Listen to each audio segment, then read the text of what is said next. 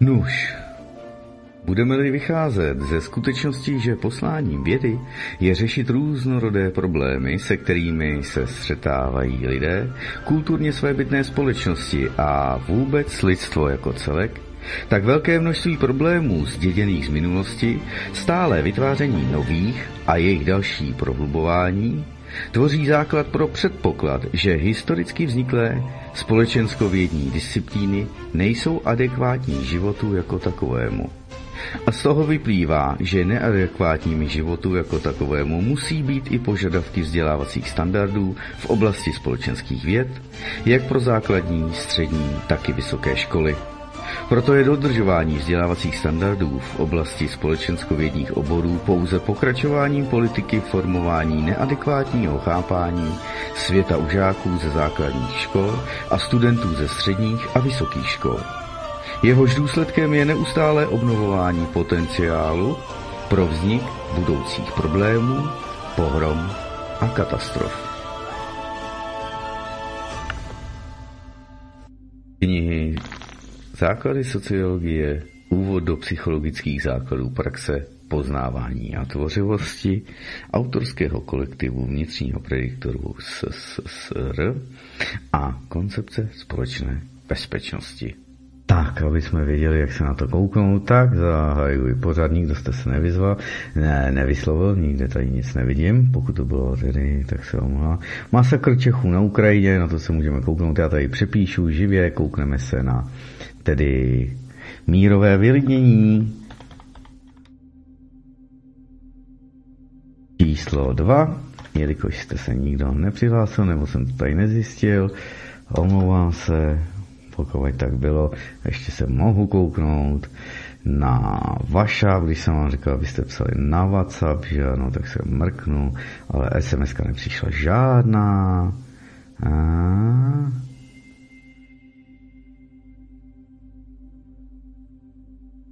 Tak, teď nevím. Nic tady nevidím. Takže takhle se to má.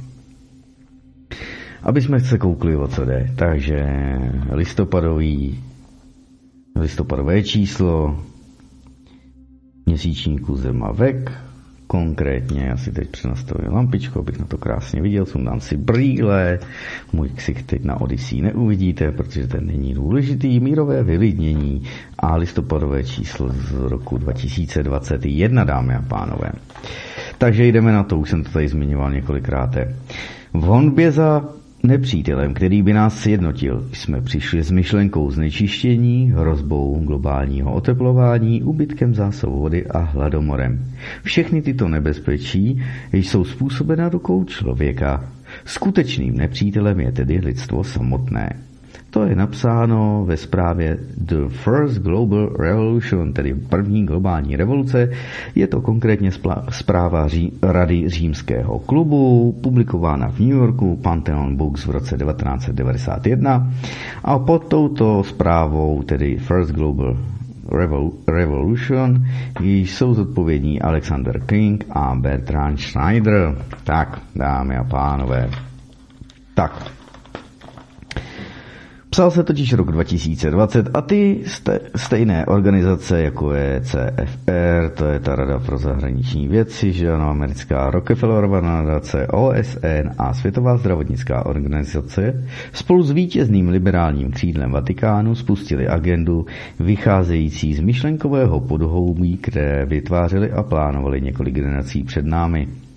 Klíčovým principem této kolektivistické agendy, která je záminkou dalekosáhlé centralizované vládní kontroly v oblasti zdravotnictví, ekonomiky a životního prostředí, je přelidnění.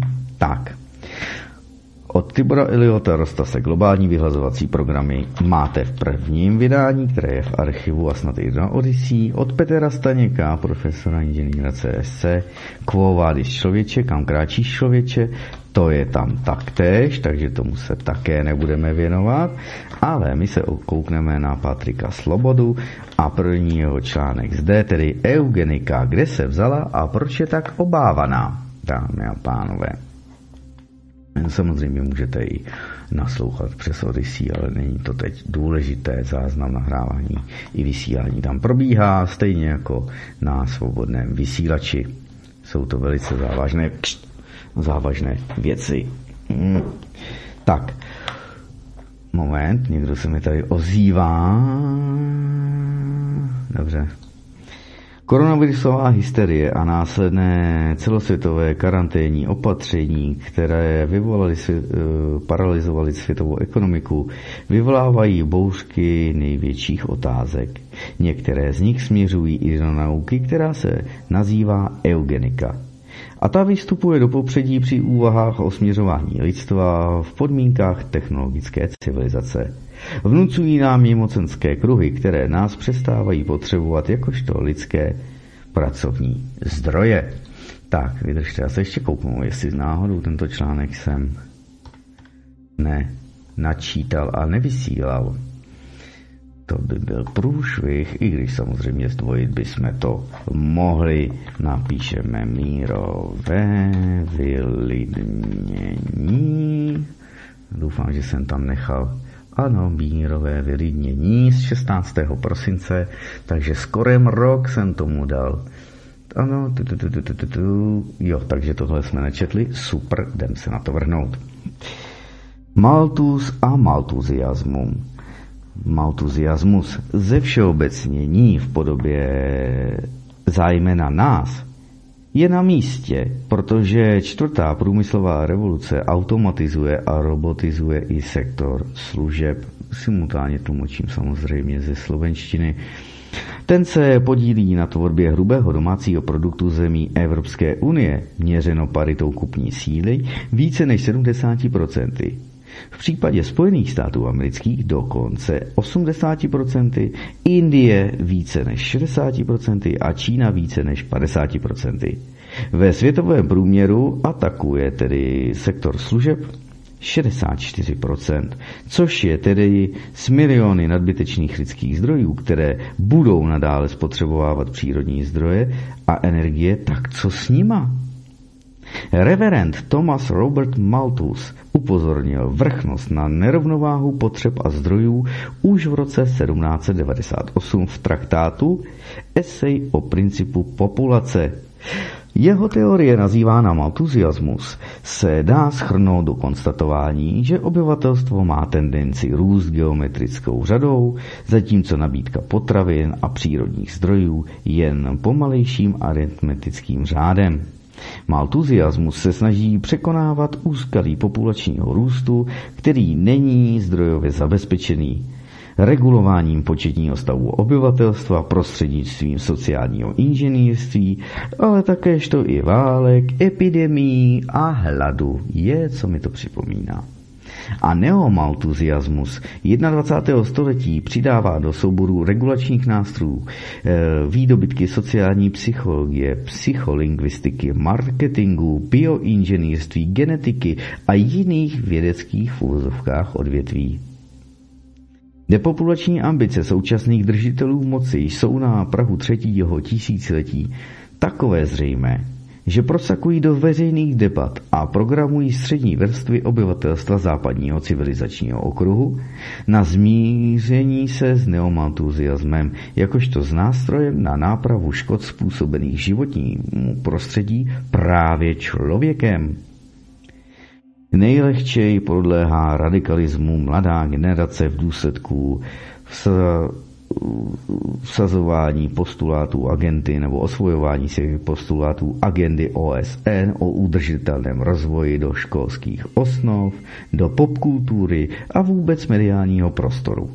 Výsledkem jsou stoupající počty zelených dogmatiků, ochotných postupů podstupovat v zájmu udržitelnosti rovnováhy ekosystému, dokonce prýč to i své osobní oběti zde mám uvedeno, takže to by zase stálo za to.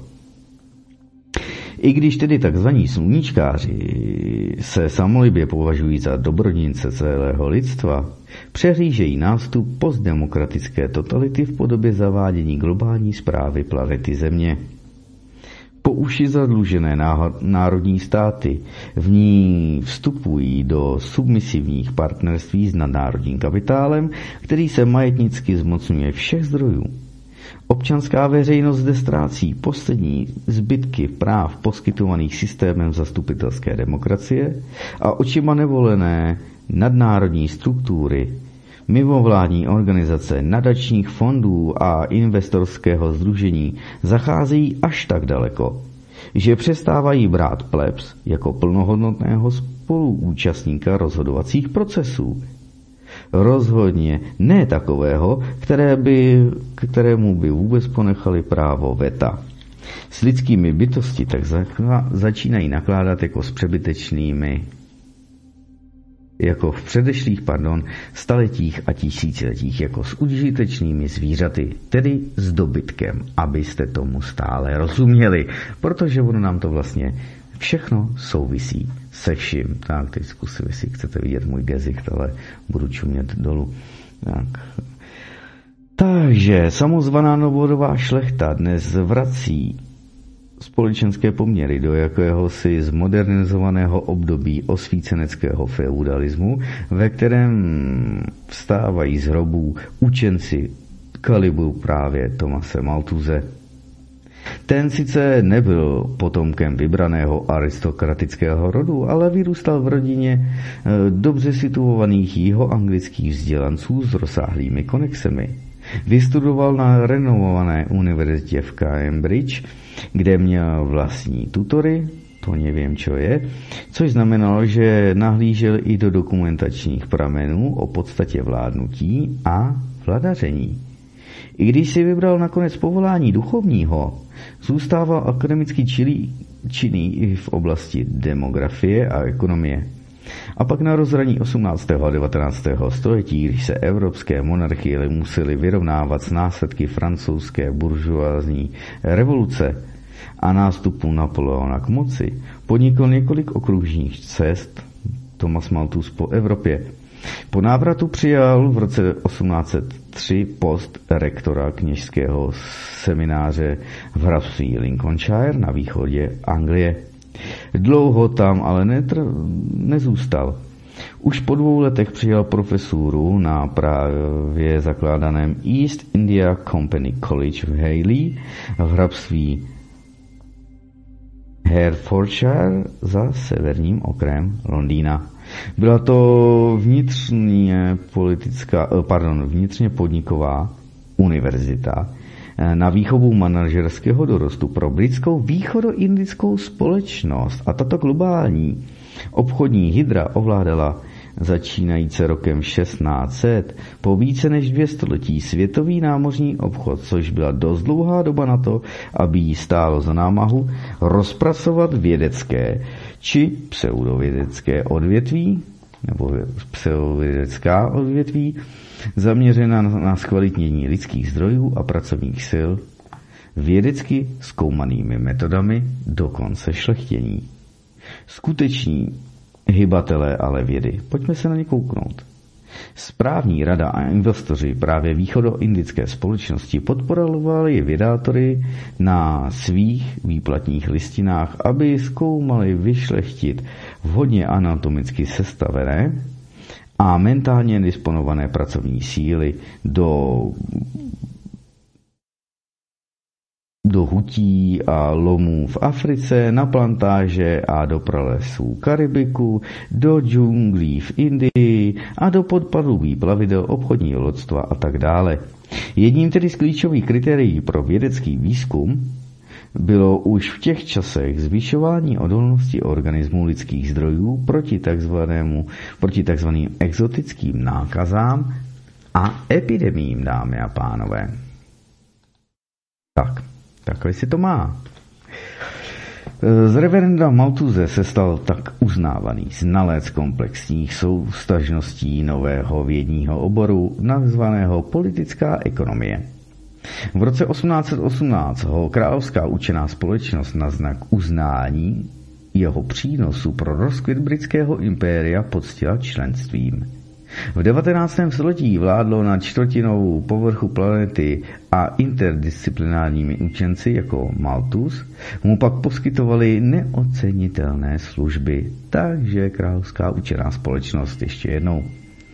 Investorské kruhy v londýnské City Uskutečňovali v těch dobách náročné vícegenerační projekty osidlování Ázie, Afriky, ale i Ameriky, a to pro potřeby budoucího hospodářského využívání a civilizačního uspořádání.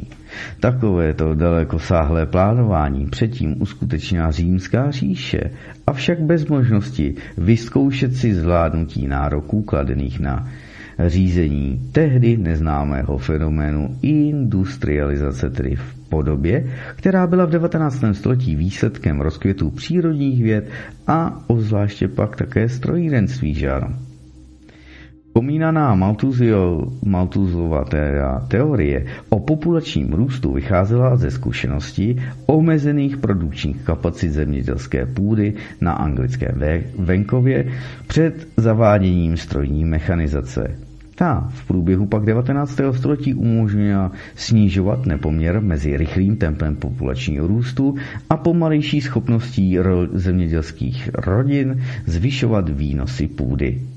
Mechanizace zemědělství podněcovala migrační vlny z venkova odcházet do měst, kde poptávka po pracovních síla, silách, které v průměru zaostávala za tempem populačního růstu nekvalifikovaných mas. Milionové přebytky hladových krků umožňovaly panstvu přesouvat je z Anglie do Ameriky a jiných to zámořských držav při ponechání platnosti Malthusiovy doktríny o škodlivosti nekontrolovatelného, to je z živočišného růstu pracovně nevyužitelného obyvatelstva. Malthusová alarmistická populační teorie o přelidňování Zanechala tak hlubokou stopu v postojích vědeckých a politických elit na obou březích Atlantiku. Ovlivňovala názorové spektrum třech následujících pokolení britských učenců a zde jsou vyjmenováni, tedy Charles Darwin a ozvláště Francis Galton. Tento přímo, tedy Darwinův poloviční bratranec, etabloval pojem eugenika jako vědeckou disciplínu. Soustředila se na hledání metod cílevědomého ovlivňování genomu lidstva. Galtonosko-darwinistický vědecký klan tím podnítil vědeckou obec, světovou vůbec, aby vypracovala tedy celkový rámec, do kterého se eugenika vsunula jako plnohodnotný vědní obor s patřičnou historickou linií a zároveň perspektivami dalšího poznávání. A chtělo by se říci vlastně nic nového pod sluncem, že ano. Eugenika, to je z řeckého eu, to je dobrý, a genos, narozený rod anebo rasa, tedy dobrá rasa. Dobře narozený. Ta byla eugenika tedy svým způsobem už před biblickém starověku naukou o cilovědomém, tedy přenášení fyzických a duševních daností lidských jedinců z generace na generaci. Přebrala zkušenosti z knížec s křížením rostlin a živočišných druhů a rozšiřovala je o záměr zušlechťovat lidský druh. Eugeniku byl, eugenikou byly v tomto chápání od nepaměti posednuty především královské panovické rody. V mytologiích mnohých dávných civilizací vystupují nadpozemskští tvorové, obvykle označováni jako bohové, kteří se někdy kříží s, s lidskými ženami. Čímž plodí potomstvo, které nemá vždy, není vždy dokonalé, někdy je nesmrtelné a někdy je božské. Během následujících generací se zaostávání pak ale prohlubuje, což žene jednotlivé vládnoucí rody do úsilí o zastavení a zvrácení daného genetického úpadku. K této motivační rovině se přidá druhá, ke které se hlásí i střední vrstvy, když jejich zvykové právo podporuje snahu každé rodiny plodit potomstvo s co největším rozsahem přa, jako chtěných a s co nejmenší mírou nežádoucích, tedy zděděných vlastností. Už, o, už ve starověku se příslušníci jednotlivých kmenů a rodů na vlastní kůži přesvědčovali, že laskní postoj k tomuto faktoru při výběru partnerů na plození a rození dětí vede ke snižování tělesných a duševních daností potomstva. Proto se hlavně v popředí studeného a mírného klimatického pásma, kde slabší a méně výkonní jedinci nepřežívají v zimních měsících, například vlád, ale i mráz a epidemie, tak se zavázali, zaváděly se takové zvyky a pravidla, ve kterých Galton a jeho stoupenci viděli ve světném pohledu zásady eugeniky. Tato disciplína věnovala úvodní fázi své existence na vědeckém poli sumarizování znalostí a zkušeností ze starších předvědeckých období. Ve starověkém Řecku, vzpomeňme městské státy, jako je Sparta, že ano, kladli značný důraz na fyzickou zdatnost a duševní čilost mužů, ale i žen. Fyzicky deformované novorozence a mentálně postižené malé děti nechávali zemřít. Chlapce čekal tedy pak, eh, ti, co byli schopni a uznáni, jako že mohou být občany a vychováváni. Chlapce čekal od sedmého roku života nesmírně tvrdý systém výchovy, který dodnes nese označení jako ten spartianský, že ano.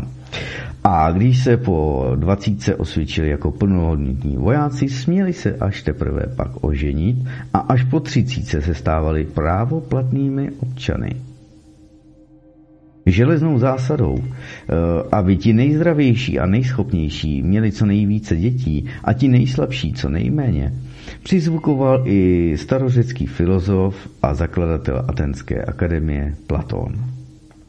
První římský císař Augustus, ten sahá, sáhl na přelomu letopočtu, když říše už projevovala symptomy mravního úpadku, po, net, po metodách pozitivní eugeniky. Pokusil se obnovit klesající porodnost původních římanů, daňovými úlevami pro rodiny se třemi a více dětmi, stejně jako i finančními postihy pro bezdětné páry. Na druhé straně se říše nezdříkala od věkého pravidla, aby těžce deformované děti usmrcovaly hned po narození. Tato, takovouto prax pak oživili o 19 století později evropské země na obou stranách železné opony, aby zmírňovali pokles porodnosti. Materiálního aspektu, tedy Galtonovi, Galtonovské eugeniky, který vycházel nebo zacházel, pardon, až do sféry sociálního darwinismu, se před čtyřmi desetiletími chytil i dlouholetý singapurský premiér Li Kuan-kiao a v roce 1983 spustil Graduate Mother's Shame, což byl státní program poskytování daňových úlev univerzitně vzdělaným matkám třech a více dětí. O rok později zavedl ještě ráznější eugenická opatření, například vyplacení státního příspěvku ženám s nízkým vzděláním, které už přivedly na svět tři a více dětí za to, že přestanou rodit další děti. Západní, ale hlavně americký tisk skypili od rozhořčení a podrobili singapurského autokrata zdrcující lidskoprávní kritice. Nemohla mu napřijít na jméno ani za výrok média, že člověk vděčí za úroveň své inteligence s 80% svým genům a s 20% vlivům výchovy a prostředí. Dodejme, že ohňostroj hněvu tehdy ještě všemocných amerických médií zabral a singapurská vláda pak v roce 1985 tento příspěvkový program drasticky zrevidovala. Ultraliberální rovnostkářské doktrinářství sociálních inženýrů angloamerického západu ukázalo svaly a nastolilo kulturně civilizační diktát, z kterého se anglofilský Singapur dodnes nevymanil. No, americká a jiná média, evropská, česká, slovenská, právníci, lékaři, kde jste byli?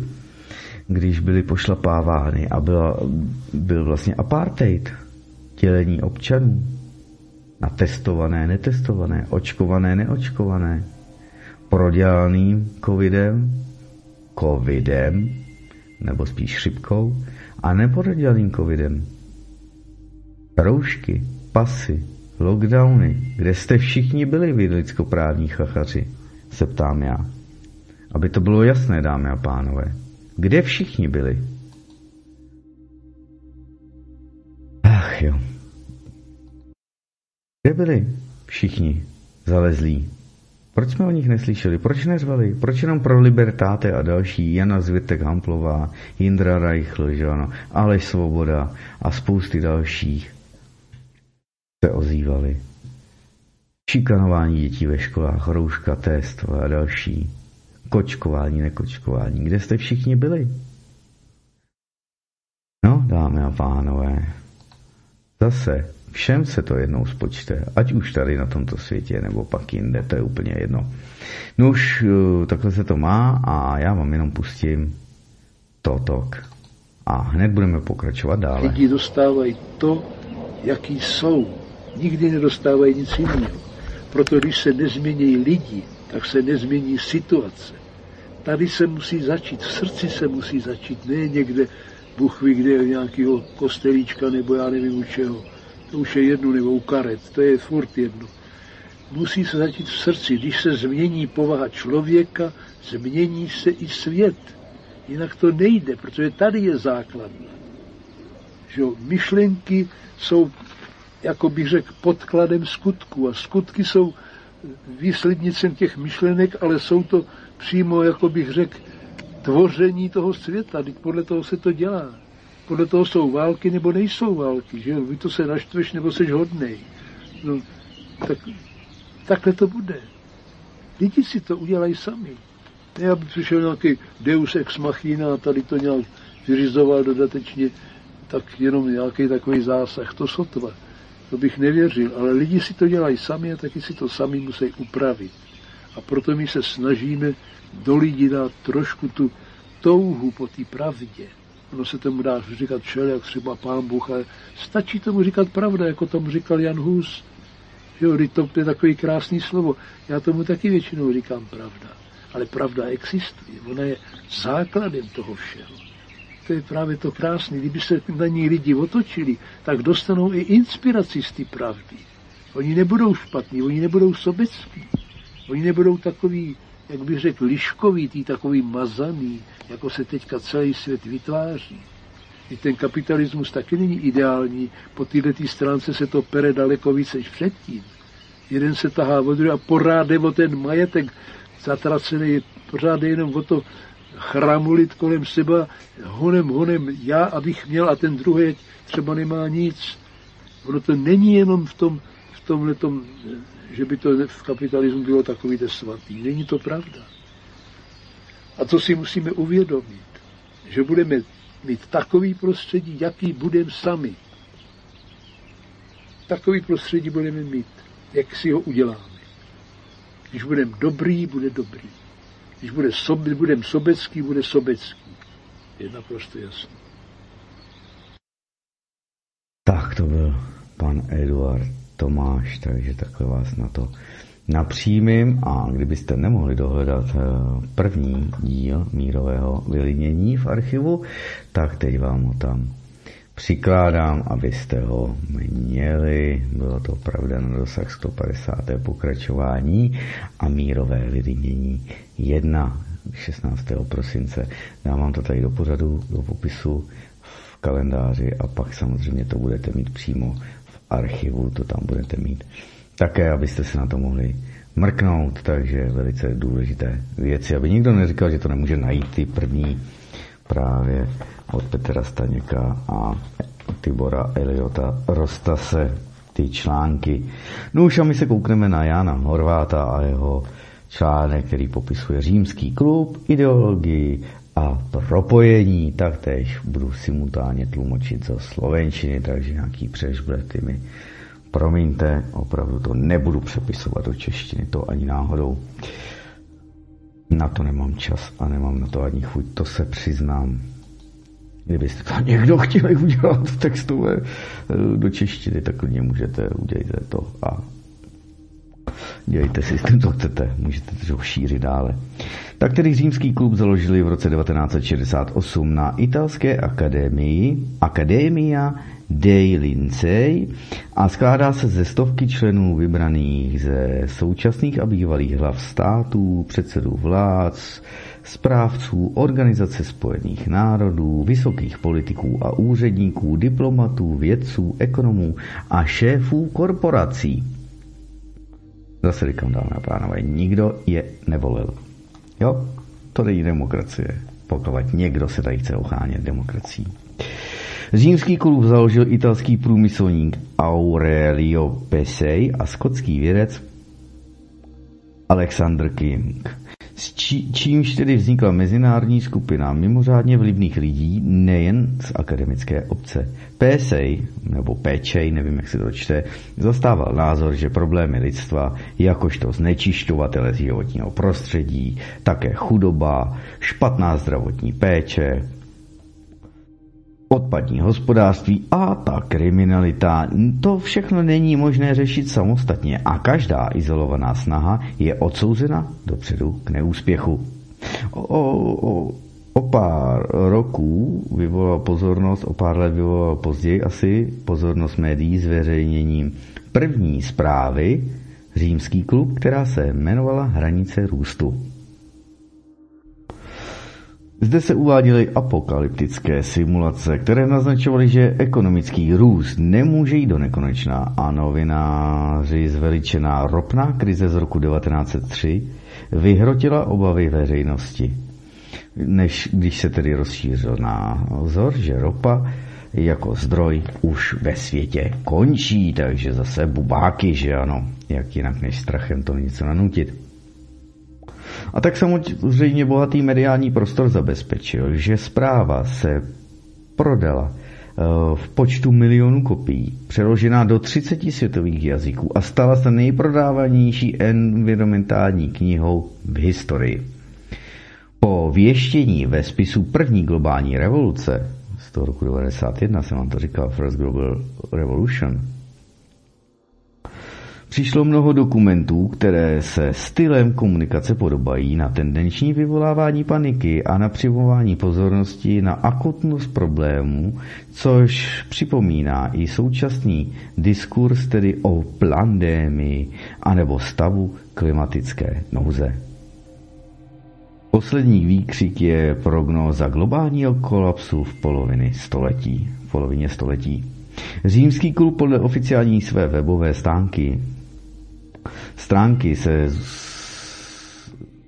pozůstává, se skládá z osobností pěti kontinentů, které jsou přesvědčeny, že budoucnost lidstva není, dámy a pánové, určena jednou provždy.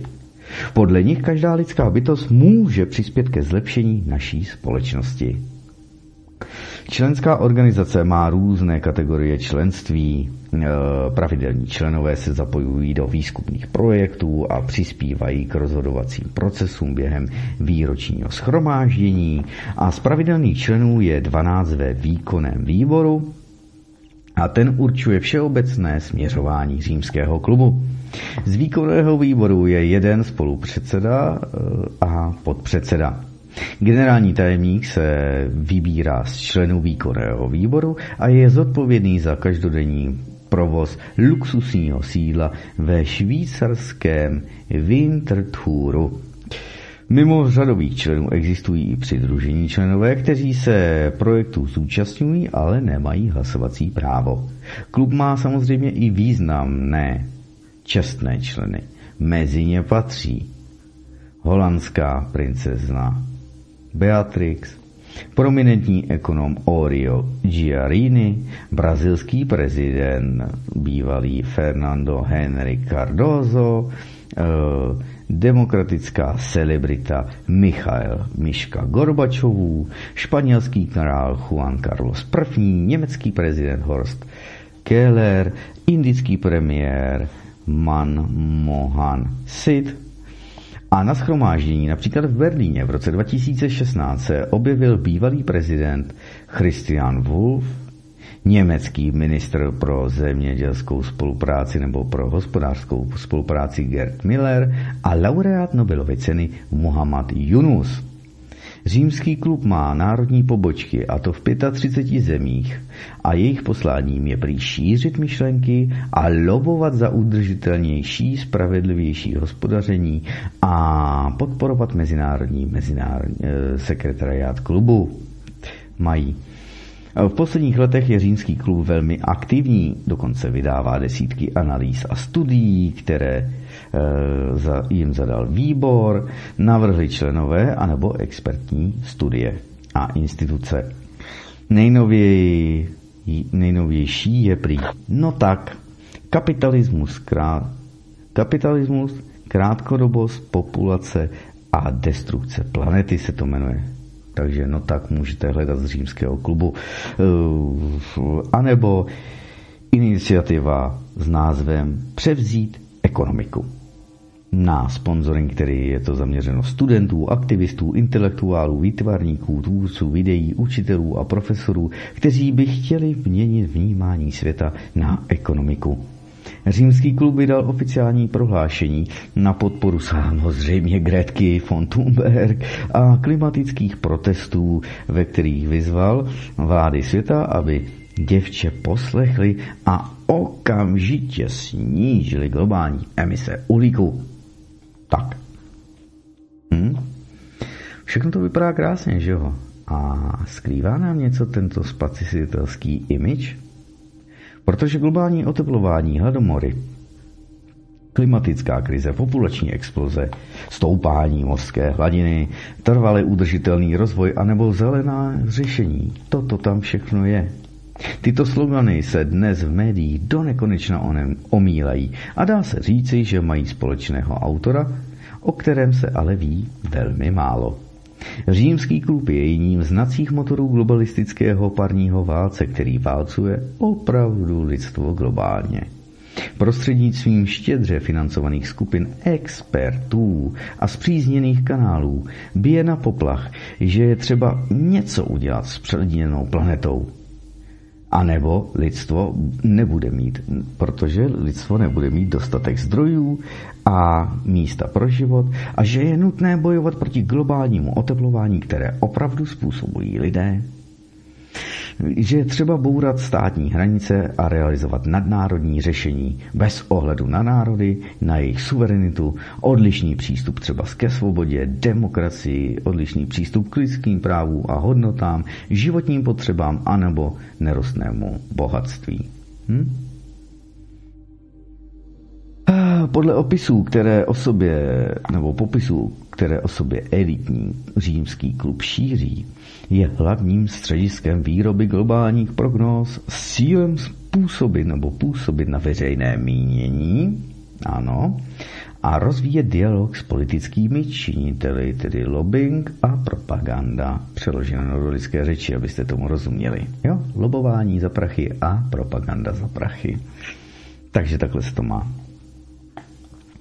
Nechce prý nic více, než vytvořit představu o stavu světa a perspektivách modelovat důsledky tendencí civilizačního výboje, vývoje a nacházet alternativy pro lidstvo, načrtnout program jednání na řešení krizovýchto situací a přežití lidstva jako celku. Mm, úplná spása.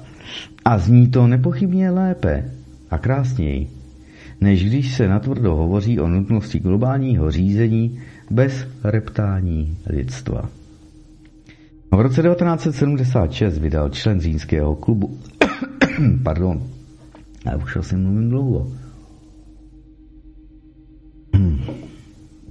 V roce 1976 vydal tedy člen římského klubu Paul Ehrlich publikaci s názvem Populační bomba, ve které píše toto, budu citovat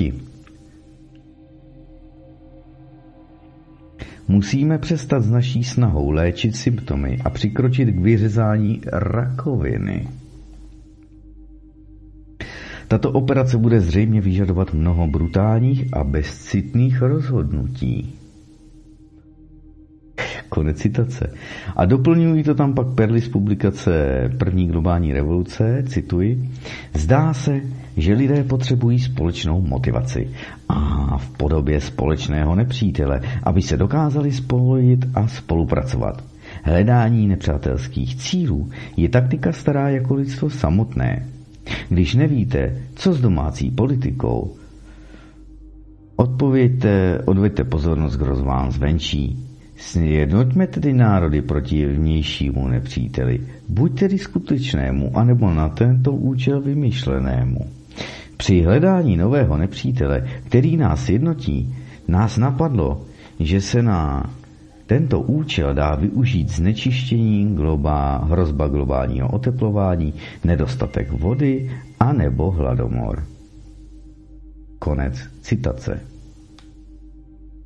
A tak vodou na mlín plánům byl římského klubu například omyl, který vznikl v 60. letech minulého století na základě kalkulací počtu obyvatel země ve vzdálené budoucnosti – Astronomická čísla způsobily masovou hysterii, když podle výpočtů mělo žít do roku 2035 na Zemi 12 miliard lidí.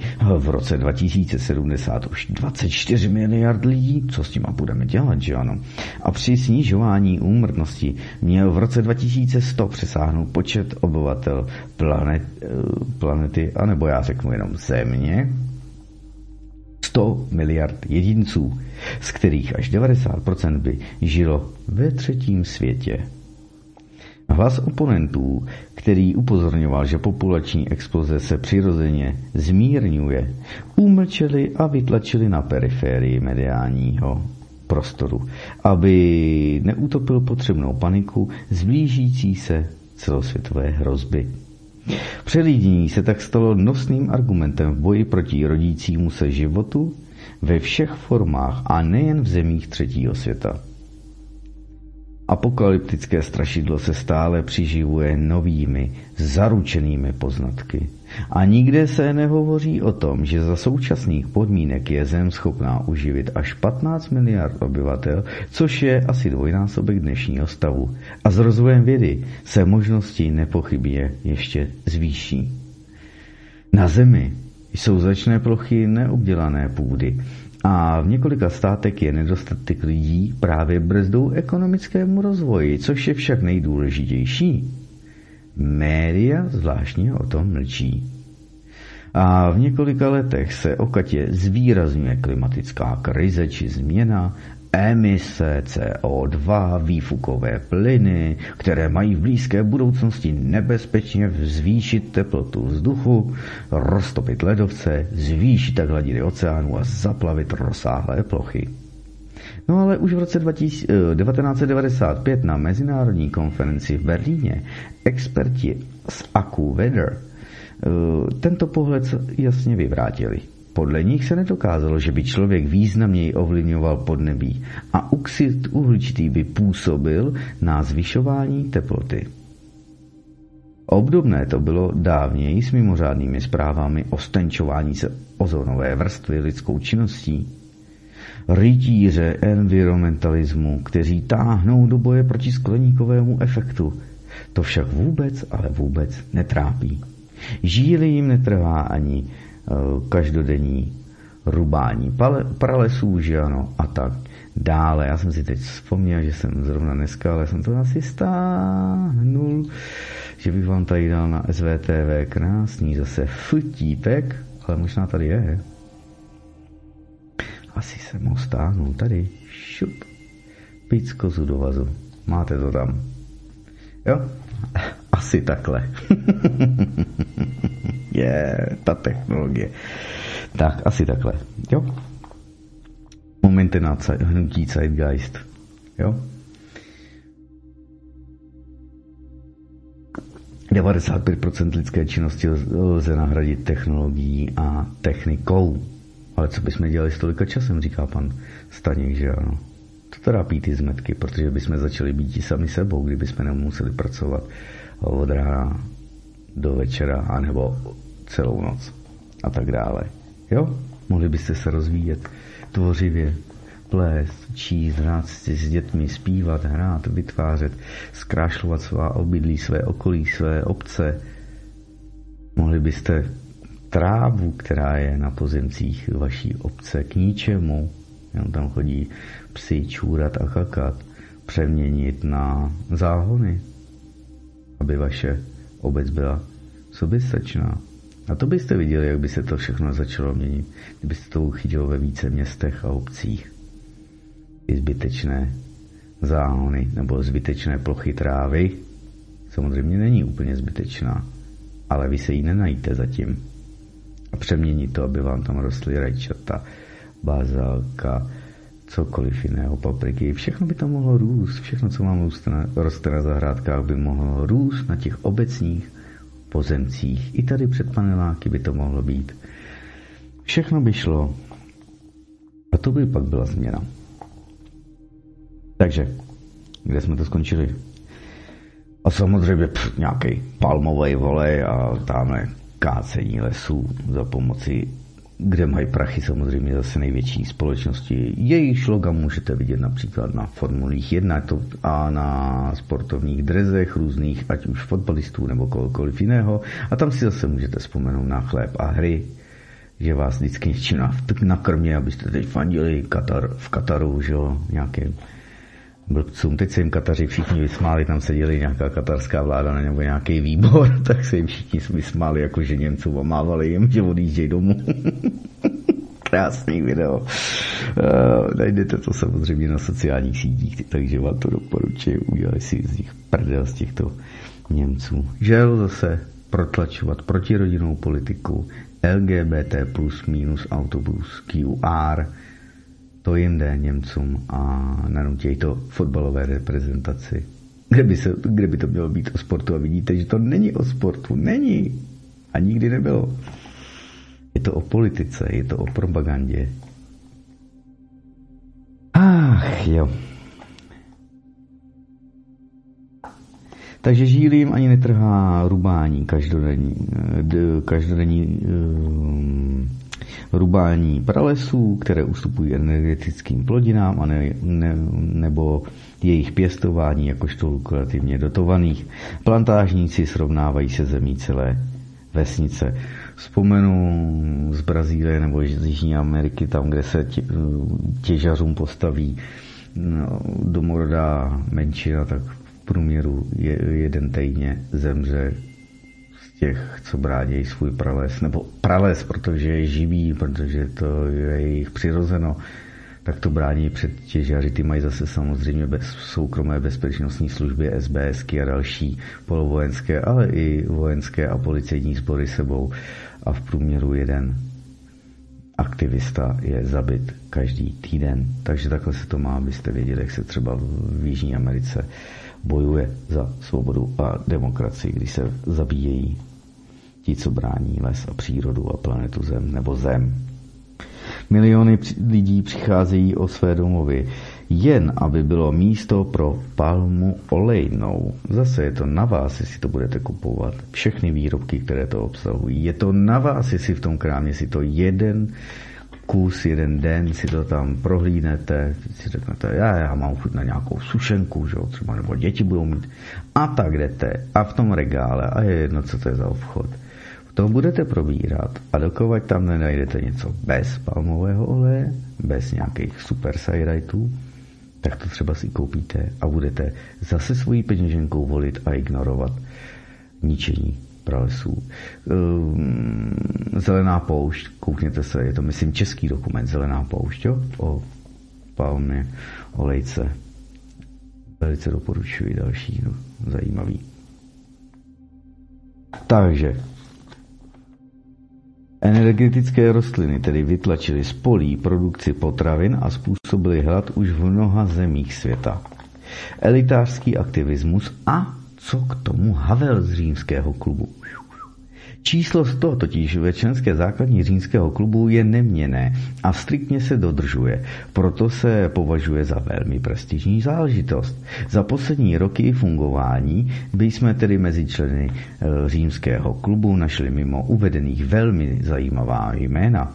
Například výkonný funkcionář OSN Maurice Strong, bývalý americký viceprezident Al Gore, ten se nám zasloužil o podvod o globálním oteplování a dostal za to prachy, také jsme o tom přinášeli pořady, majitel CNN Ted Turner, eh, ten tady vlastní vlastně tu Jojku, že jo, Markízu, eh, myslím i, no, Novu a další, to je v té jeho korporaci, kterou založil mediální a takhle se zase valí lidem propaganda do hlav. Takže nejsou nestraní a ne, nemůžou být ani jejich média objektivní. Bývalý generální tajemník NATO Javier Solana, bývalý tajemník OSN Kofi Annan, bývalý prezident USA Bill Clinton a nebo také to byste neuhodli zakladatel Microsoftu, Kill Bill Gates. Tady mám napsáno. Finančník a spekulant George Soros, tedy George Soros, ano. Bývalý britský premiér Tony Blairu, šedivá eminence americké zahraniční politiky Henry Kissingerů, belgický Prince Philip, Philip a bývalý předsedové Evropské komise, jako je Romano Prodi a Jacques Delors. Eh, členem byla i prezidentka VPGU Maja Gopel, africký biskup Obiora Francis Ike, námořnička, námořnice Ellen MacArthur, neznám, epidemioložka Kate Pickett, eh, izraelský diplomat Avi Primor, španělská královna Sofie, gruzínský prezident eh, Eduard Ševarnadze, německý prezident Richard von Weizsäcker, ale i oslavovaný démonkrat, dizident a pozdější prezident České republiky Václav Havel. No.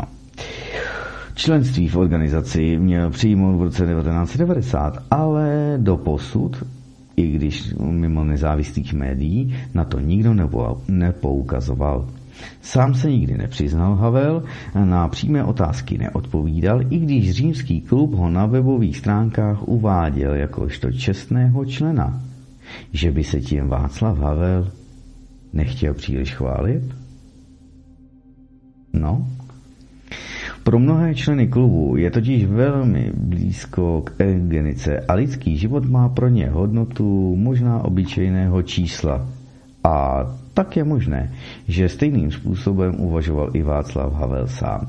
K Havlovi zvíč, obvykle přirovnávají i současnou slovenskou rezidentku Zuzku Čaputovou, které jsou progresivisticko-zelené témata a jejich připomínání symbolmi, výročími a návštěvami takéž to velmi blízké a až nám tady navolí tu Dášu, nebo jak se jmenuje, Nerudovou, tak to bude Zuzka číslo dvě, to si pište. Historik Vítězslav Kremlík mezi tím upozorňuje na zajímavou zprávu, že zakladatelé římského klubu Pečiho si měl vyhlédnout už German Michailovič Gvišiany, zeď sovětského reformního premiéra Alexeje Kosigina a syn generála NKVD v době zbližování se západu se sovětským svazem. Péčej, který ve 30. letech vášnivě obdivoval Lenina. Jeho volání po zřízení planetární vlády zaujalo Gvišianyho tak, že ho pozval do Moskvy na setkání s Kingem. Právě z této doby pochází citát s cílem sjednocení že, pardon, že s cílem sjednocení je možné vymyslet i fiktivního nepřítele, který bude dostatečně děsit celý svět. V základě jejich marxistického v podání tedy dnešních progresivistických progresivců neomarxistického uvažování leží omezování kapitalismu nebo omezení daná kapitalismem. To, co by lidé jako politické poselství nepřijali, se důkladně zavolilo do vědecké rétoriky a ukrylo například za hrozbu klimatické změny, kde spočívají začátky Mezinárodního klimatického plánu, který má označení s kratkou IPCC a dostatečné propagaci témat, která se následně chop, kterých se následně chopí politici. Jméno samozřejmě Myšky Gorbačova jakožto ikony sjednocování pólů a historické pozadí eh, vrhá mírně jiné světlo na Havlovou víru v environmentalismus. Cituji. Země má rakovinu a tou rakovinou je lidstvo. To píše se ve druhé zprávě římského klubu. I když se mezi takovéto lidi dostal Havel, i kdyby se tam dostal tedy z čisté nevědomosti a vypočítavosti, pomáhá jejich úvahy legitimizovat, protože jakožto bojovník za lidská práva, velký to humanista, velký lídu, mil a démon krat, za kterého se považuje a je považovaný, dodává punc morálnosti tomuto spolku, který příliš morální asi není. Havel však podobným věcem zřejmě sám věřil, protože v novoročním projevu na přelomu tisíciletí Václav Havel řekl, cituji, Kdyby se měl velmi stručně charakterizovat situaci světa, kterého jsme součástí, řekl by jsem, že je skutečně varovná. Některé odhady hovoří, že koncem dalšího století může být na Zemi 40 miliard lidí a také množství, takové množství může vážně ohrozovat samotnou existenci, tedy života na Zemi. Konec citace Vašíka Havlů. Bývalý český prezident samozřejmě mm, nehovořil o lidstvu jakožto rakovině, ale poselství jeho je jasné. Pomáhá tedy popularizovat blud, který tvrdí, že pokud neuděláme nic, všichni zahyneme. Odtud je už pak jen krůček všemožným projektům filantropů, jako jsou Kill Bill Gates, David Rockefeller a další, kteří šíří podivné formulace o snižování populace planety. Nejnověji právě Světové ekonomické fórum, Klaus Schwab a další Ursula von der Leyen a všichni tihle.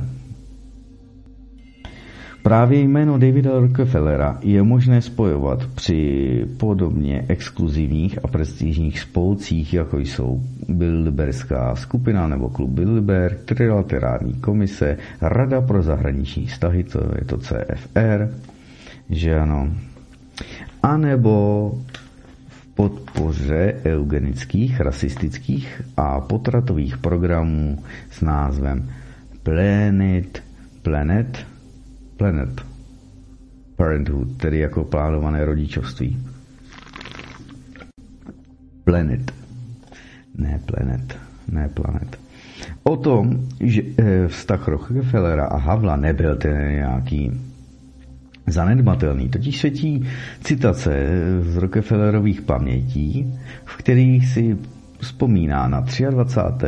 října roku 1995, kdy stovky států hlav hlav států pardon, a předsedů vlád oslavovali 50. výročí založení OSN. Eh, v pamětech se přesně vzpomíná na Havla, nebo si vlastně David Rockefeller přesně vzpomíná na Havla, který podle něho výřečným způsobem vykonal sametovou revoluci.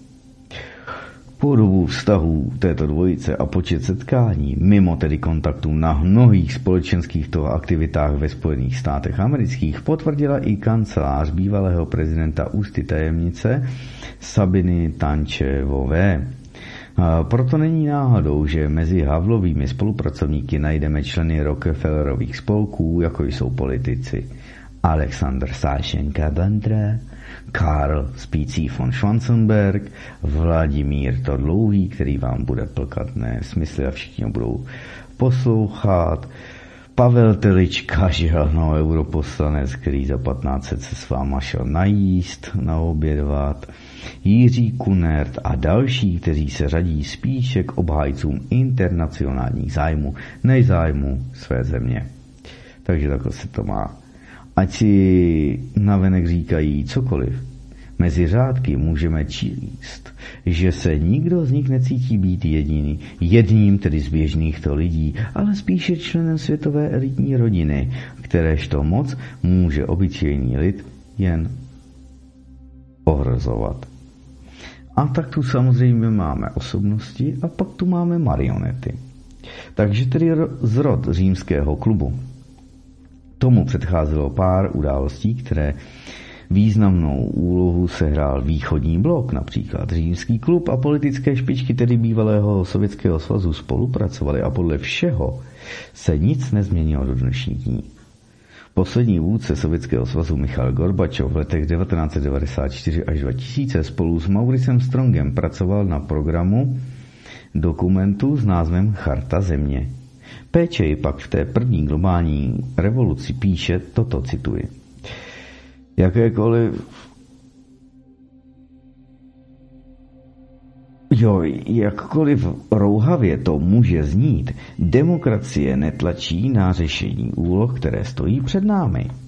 Složitost a technická podpora dnešních problémů znamená, že volení zástupci nikdy nedokáží včas přijmout potřebná kompetentní rozhodnutí. Volení zástupci nikdy nedokážou takže musíme mít nevolené z elitního klubu. to není globální světová vláda, světovláda, to není New World Order, dámy a pánové, nový světový řád či neřád. A tak není nic neočekávaného, že vše v 70. letech se římský klub zúčastnil diskuzí v Organizaci spojených národů o takzvaném novém mezinárodním ekonomickém pořádku, kde zazněl návrh na zavedení socialistického globálního plánování. V roce 1972 se římský klub v Rakousku spolupodílel na založení Mezinárodního institutu pro aplikovanou systémovou analýzu a úlohou tohoto, nebo rolí tohoto ústavu bylo a je vytvářet strašidelné scénáře a prvním předsedou byl právě Germain Gvisciani. Římský klub prý měli tedy založit v italském sídle Davida Rockefellera v Bellagiu. Je to tedy možné, protože Rockefeller je prominentním členem stejně dalších skupin, jako jsme měli ten Bilderberg, a to už od jeho zrodu, čestným předsedou CFR, té Rady pro zahraniční záležitosti, a zakladatelem Trilaterální komise. Všechny tyto organizace združují osoby z nejvlivnějších politických a ekonomických kruhů. Maurice Strong je ropný magnát, aby jsme ho připomněli, a založil ekonomický program OSN eh, se zkratkou UNEP, UNEP, pod který spadá právě ten klimatický panel IPCC. Když kdysi vznikla komise pro globální vládu s podporou OSN, Strong mezi jejími členy nechyběl. Komise publikovala zprávu, které vyzývala na přesun moci z národních států na úroveň OSN. V roce 1997 a pak až do let 2005 byl Strong pravou rukou generálního tajemníka OSN Kofiho Anana a jeho představy vládnutí ve světě. Dodnes prosazuje institut sídlící právě v Bruselu. O tom, že nic že něco není s kostolním pořádkem,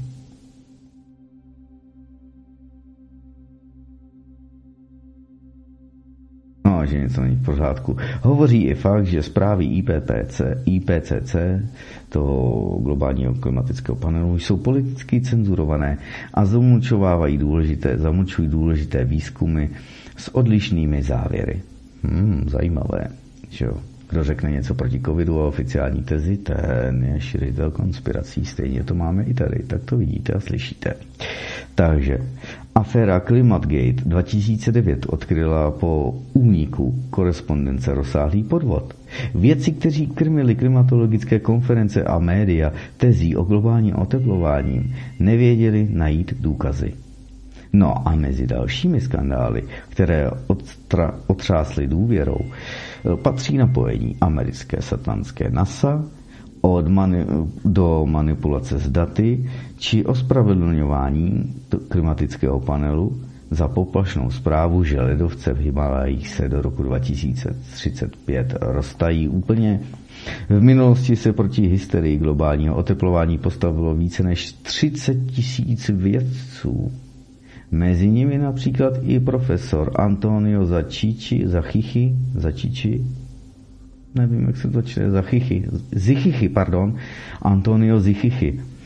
Italský jaderný fyzik, prezident Světové federace vědců a objevitel první částice antihmoty. V prosinci roku 2007 při příležitosti Mezinárodní klimatické konference na Bali podepsal otevřený list generálnímu tajemníkovi OSN, ve kterém protestuje proti tomu, co se děje v klimatologii. Hlasy kritiků však umlčují a dále třeba i bagatelizují. V této hře jde opravdu o hodně. O velké zdroje a o velkou moc. Globální oteplováním se ospravedlňuje přesun peněz z peněženek daňových poplatníků do trezorů privilegovaných skupin, které tentokrát představují nebo předstírají ekologický to přístup k životu. To Great Reset, Světové ekonomické fórum Klaus Schwab, nebudeme mít vlastnit, všechno to dáme korporacím, bankám, oni nám to budou pronajímat, budou nám dávat nepodmíněný základní příjem, i když on bude podmíněný, protože budete mít sociální kredit. Tohle chceme pro nás, pro naše děti, pro naše vnoučata a pro další generace? Jo? Nebo s ním něco lidi uděláme? No už takhle se to má. Jak dlouhý článek? Kolik máme? No, dobrý, 40 minut to asi stihneme, ale Martinovi dochází voda. To je průšvih, dámy a pánové. Další bych musel dojít. Covid interis jako maska démona. Strašný a moudrý duch, duch sebezničení a nebytí. To je například v díle Dostojevského Velký inkvizitor, takže my se tady koukneme na arcibiskupa Karla Mariu Vigáňa a spousty dalších. Tady bychom se mohli kouknout samozřejmě i na kdo, mm, no, biskupský, no, jejich uh, uh, uh, patriarchát, katolický. Biskupský, jak se to tam jmenuje, Herr Švec, chodí mi to, chodí mi jich.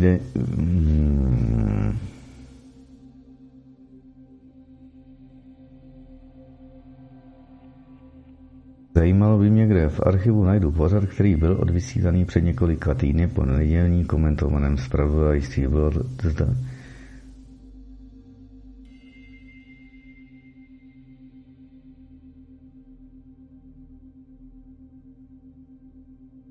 Jo, takže to najdete normálně, nemusíte chodit do archivu svobodného vysílače, poprosím vás přímo na zdroj odyssey.com, jestli chcete slyšet uh, předpovědi nejslavnějšího, nejznámějšího žijícího um, no, jak jsem říkal, teď kouká jakože do budoucnosti Jasnovice Krišt, Křištofa Jackovského, jděte prosím na odyssey.com tam si najděte Eli Staníková, ta, co s námi také vysílala pár měsíců, ale Eli Staníková. A tam si najdete a můžete sledovat Krištofa Jackovského a jeho uh, vidění. Pozor, jsou to vidění, těch iterací je podle um, kvantové fyziky miliardy možných rozhodnutí. Děláte každý den a miliardy rozhodnutí a štěpení teoreticky toho univerza jsou možné, takže kam přímo kouká pan Jackovský, kdo mu co umožňuje, aby to viděl, s jakým záměrem, to jsou další věci, ale je to velice zajímavé, takže se na to koukněte. Křištof Jackovský a já jsem to myslím nedával do archivu, protože chci, abyste se koukli na Odyssey, abyste tam Elí, když se s tím dělá a Honza, když se dělá z překlady a Elí to načítá, tak abyste tam zvýšili sledovanost jim, nepotřebuju zvyšovat si přesně sledovanost tady, i když jsou to důležité a zajímavé věci. I když já se tedy vydržte, Gatestone Institute, ten vám taky doporučím ke sledování, ale já jsem cikne, i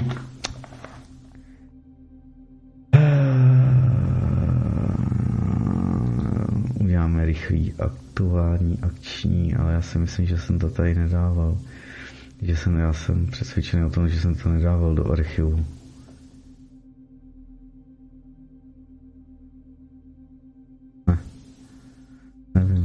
Nevím, jak to chcete najít, rozhovor s Josefem Skálou, ne, ne, ne, už jsem na začátku, už jsem na začátku října a nevidím to tady necenzurované tiskovka Vladimíra Putina. Ne, ne, ne, září, otázky, ne. Najděte si odyssey.com a tam si dejte Eli Staníkovou. Takhle to je, takhle se to má, abyste to viděli a věděli. No a jdeme se kouknout na Petra Greča a jeho COVID interis, tedy jako maska démona.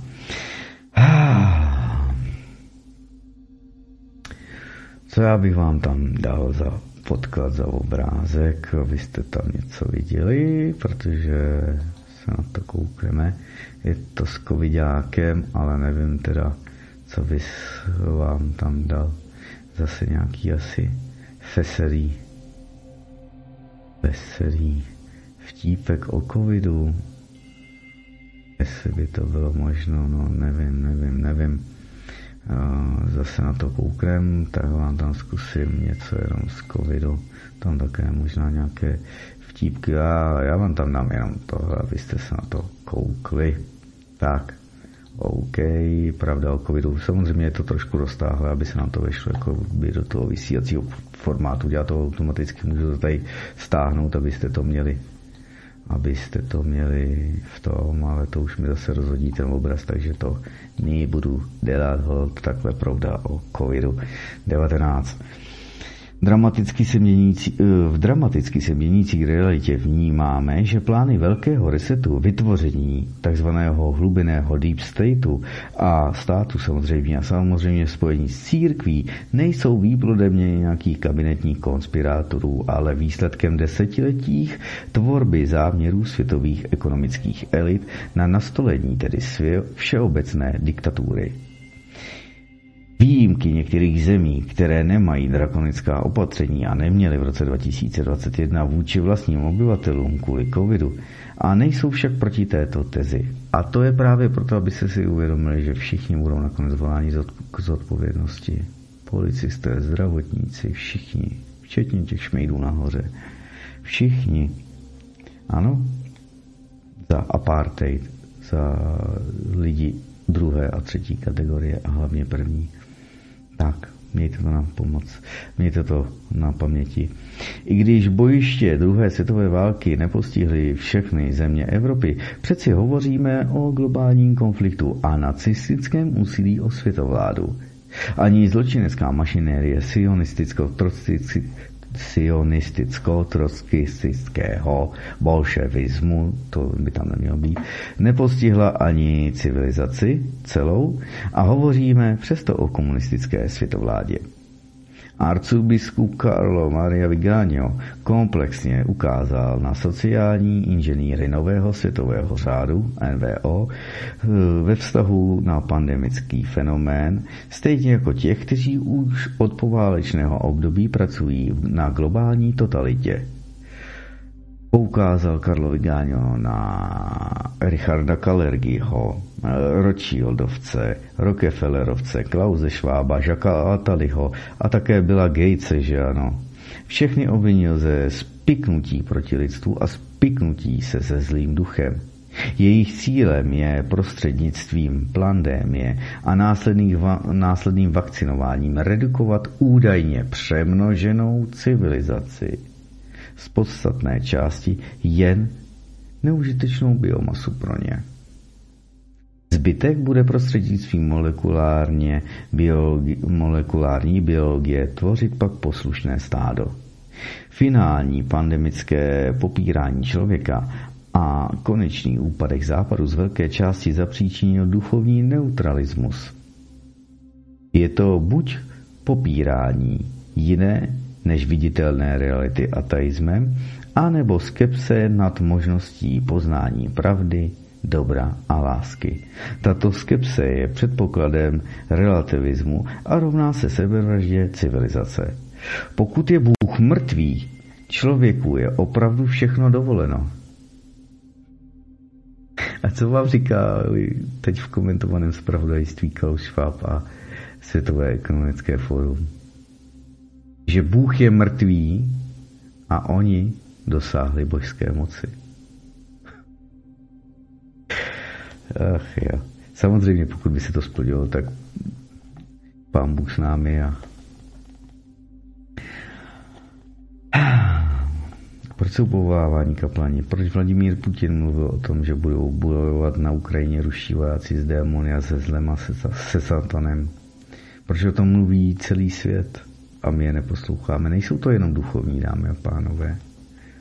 A to, že nevěříme v dobro a zlo, v boží tvůrčí myšlenku a záměr, a pak samozřejmě vsazený satanský ničící záměr, neznamená, že to tady není, že to neexistuje, že my tomu nevěříme. To je úplně jedno. A všechno je to zmiňováno i v těch náhlých úmrtích. Hlavně pak na konci. Tak. Je to skončil Martin za mikrofonem. Před mikrofonem nikdo nesmí stát. Tato skepce je předpokladem relativismu. Jo, Bůh je mrtvý a člověku je opravdu dovoleno všechno. Zlo ve světě není nadstavbou, ale subjektivním stavem. Připustit existenci zla a odmítnout osobní existenci zlého ducha je pro moderního člověka typické. Zajisté osvícenský rozum odmítl deformované lidské představy o ďáblovi z předcházející, tedy středověké mentality. Také vystihl, ty vystihl tedy v bratrech Karamazových Dostojevský právě v postavě mnicha Feraponta. V jeho podání je ďábel postava s něným tučným chvostem, ocasem tedy tlustým, uvíznutým ve dveřích. Mnich mu přivřel ocas ďáblovi a trojnásobným požehnáním ho zlikvidoval. Dostojevský tvrdě pranířuje i opačný extrém. Popírače světla neviditelné, světa neviditelného ve jménu vzdělávání. A to je dialogem zase Ivana s Aljušou, kdy se říká v tomto díle. Myslím, že pokud ďábel neexistuje, a stvořil ho tedy člověk, stvořil ho na svůj obraz a své podobenství a druhý mu dodává. Hmm, podle toho, tedy stejně jako Boha. A prý příznačně končí i film Ďáblův advokát, triumfálním konstatováním ďábla, cituji, Mojím nej, mým největší vítězstvím je, že jsem přesvědčil lidi 20. století o tom, že neexistuji. 20. století je mým stoletím. No už a samozřejmě pojďme se kouknout na velký reset, great reset a v luciferiánském kontextu. Martin už hledá, co by jenom dopil. Tak. Historicky se začalo s pokusy přeformátovávat naší civilizaci už francouzskou revolucí, která vzešla z člověkobožských nároků volnosti, rovnosti a bratrství. Filozofii křesťanského personalismu, tedy Bardiev, i když nejvíce, důsledně demaskovali odsvícenské ambice člověka postavit se do pozice Boha, což se nakonec otočilo proti důstojnosti člověka. Jak poukázal Walter Nick, tyto hesla byly postaveny na klamstvu, na lži a tedy smyslu prázdné. Ve svém základě se v každodenním životě nijak neprojevovaly. V situaci, když byl národ opojený krví, už nebylo možné jasně uvažovat. Stejně je to jako dnes, když je obnažena iluze oddělení státní moci, právním státě a účasti lidu na tvorbě moci všeobecným a rovným hlasovacím právem, anebo zásadami brzd a protivách, kontroly moci a jiných lží. V lepším případě pověr racionalistické socializace nebo sociální a politické filozofie. Závoj uměle vytvořené pandémie, tedy pandémie, zbavuje mnoha, mnohých tedy normálního uvažování. Vážnější však je, že uvedený znalec dějin teologie v politických souvislostech a ne jediný dává běsnění francouzské revoluce do souvislosti s, s, s Jo, se spolčení se člověka se zlým duchem.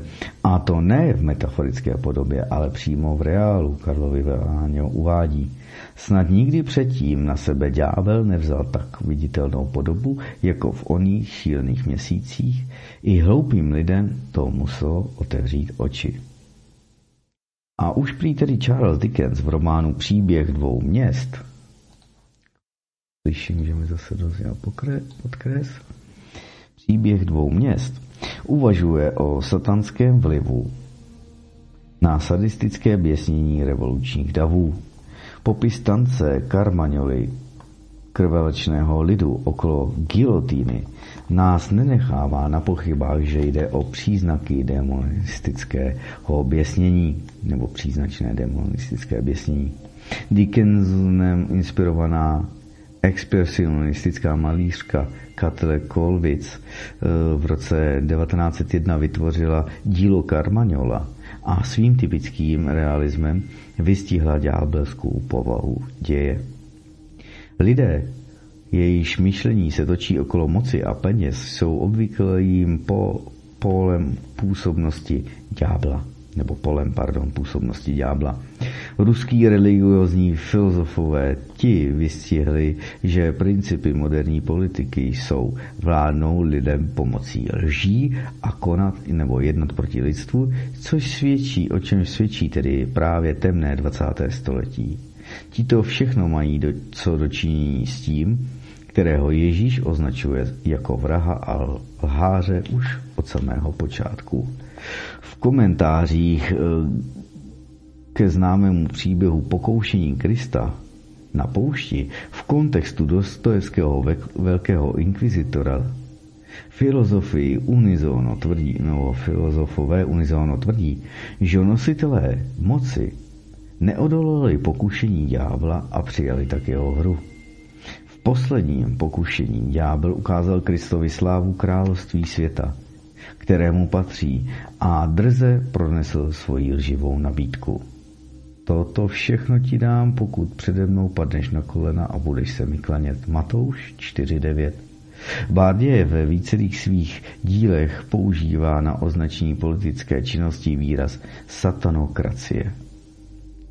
Noví vládnou vládcové vědí, že tedy milionové stádo nezvládne svobodu Ubozí buřiči budou na pospěch nebo na posměch a hračkou prak v jejich rukách.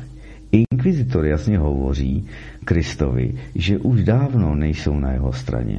Říká, přijali jsme od něho, myšleno satama, satana Řím a císařův meč a prohlásili jsme je za jediné vládce, i když se nám ani dnes nepodařilo své dílo úplně vykonat.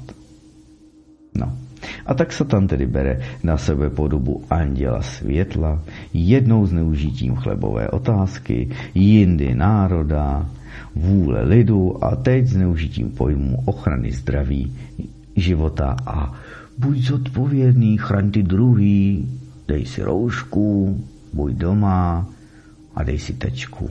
Že ano, dámy a pánové. Takže takhle se to má, no. E, ne vždy tedy na, na a ne vždy tedy zachází ale se strachem, hlavním ve- vektorem protikladné síly k, ke skutečné svobodě, který nám přinesl Boží syn. On, cituji, smrtí zničil toho, kdo vládnul smrtí, tedy ďábla a vysvobodil ty, kteří celý život zotročoval, kteréž celý život zotročoval strach před smrtí. To je zase citace z Hebrejských 2, 14 až 15. A tak velký reset a budování světové, nového světového řádu, stejně jako jiné běsnění politiky proti lidskosti, spočívá nejen na nějakém zákulisním působení zlého, ale v přímém osobním zasvěcení satanovi. Ďáblovi nejde jen o destrukci vztahů, ale i samotné z osoby člověka, pokud nás učiní jak nás učí pouštní otcové a učitelé církve. I evangelický teolog Paul Tillich vysvětluje, že poznání znamená lásku, sjednocení s předmětem tohoto poznání. Pokud tedy s démonem se dá sjednotit jen za cenu sebezničení, tak potěžkoště. Divokost, prázdnota, anebo i oboje jsou toho průvodními znaky. Znetvoření božího plánu a zničení osoby jako ikony boha stvořitele, to je obraz dnešního světa eh, v tom zmatku kulturně politických revolucí, až jsme se dopracovali k této naší poslední covidové pandemii. Zasvěcení tvůrců z nového světového řádu osobnímu zlu satanovi indikuje citát z knihy Úvahy o Kristovi od Davida Špangla, nebo Spangla, ředitele projektu Planetární iniciativy OSN. A tam se uvádí, cituji, nikdo nebude součástí nového světového řádu, pokud nevykoná akt bohopocty Luciferovi. Nikdo nevstoupí do nového věku, pokud nevykoná luciferiánské zasvěcení. A co číslo bestie? Nebudeš moci nakupovat a prodávat a tak dále, pokud nebudeš mít znamení na čele nebo na ruce. Hmm? Z Bible. Co?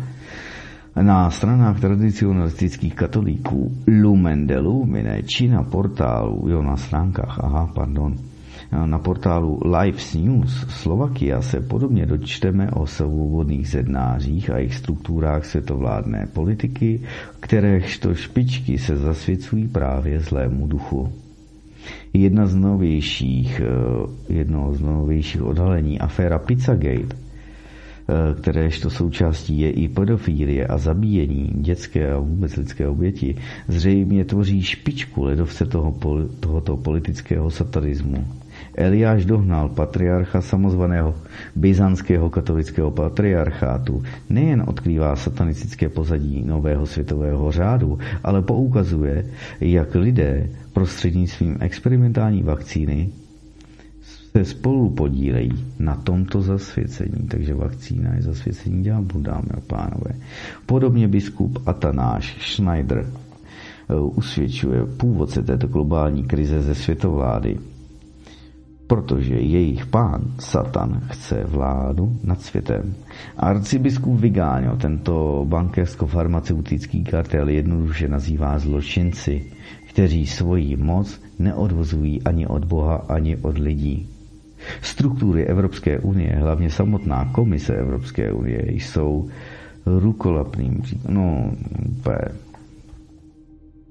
krystalickým příkladem bych to přeložil, já nevím, rukolapným příkladem chyceným za ruku, nebo já nevím, jak se to překládá do češtiny. Albert Pike, ideolog svobodného zednářství, uvedl v roce 1889 v projevu na jejich loži, cituji, Svobodné zednářství a i naše náboženstvo by měly dodržovat všechny zasvěcenci nejvyšších stupňů v čistotě do luciferiánské nauky. Ano, Lucifer je Bůh a Adonai, Bůh křesťanů je, bohužel, taktéž Bůh. Pravé filozofické náboženství je víra v Lucifera, rovnoprávného s Adonajem, protože Lucifer je Bůh světla a Bůh dobra bojuje za lidstvo proti Anunajovi, tedy proti křesťanskému bohu. V listě v dopise kolegovi Mazinimu z roku 1871 píše Albert Pike o tom, že je nezbytné vypustit do světa i církve nihilisty a ateisty, čímž vyprovokujeme, cituji, hrozivou společenskou katastrofu, v celé své hrůze jasně pak ukáže, která nám ukáže a národům účinek absolutního ateismu, původ barbarství a krvavého podvracení. Ta se, tak se občané budou bránit proti světové menšině revolucionářů. Prostřednictvím všeobecného zjevení přijmou čistou Luciferovu doktrínu. Konec dopisu Albert Pike. Ne, nevím, neřeším. Eh, já jsem nenastudoval, že tam mám nějaký špatný název ze včeliška, asi zprávy, nebo co já jsem to měl, že jo. Mm, nepředělával jsem to, myslel jsem si, že když to zruším, tak to tam nebude, ale samozřejmě koukáte na, teď se díváte na čtení, ale o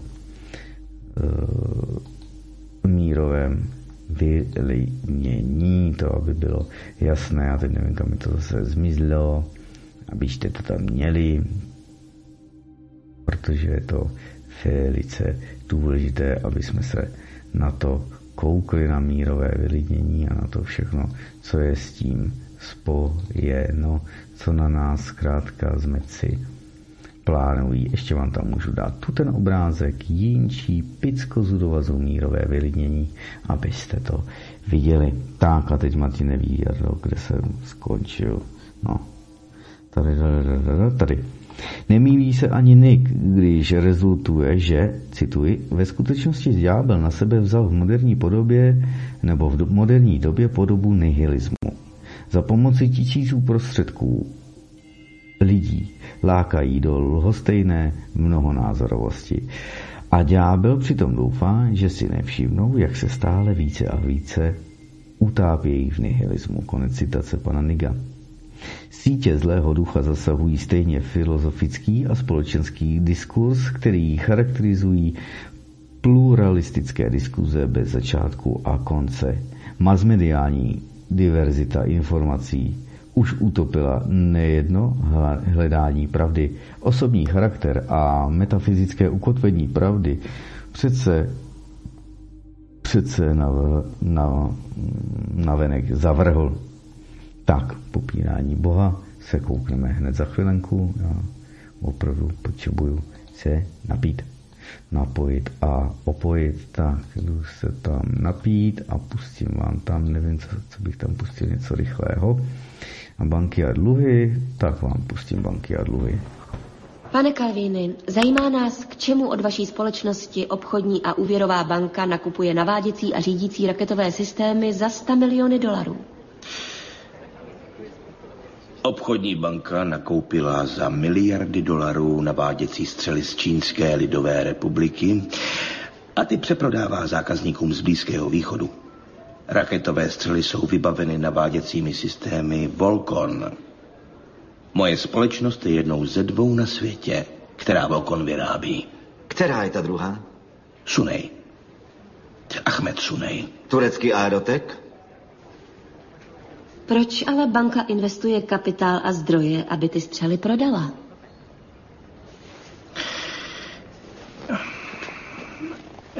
Je to zkouška. V 99% světových konfliktů se užívají malé zbraně.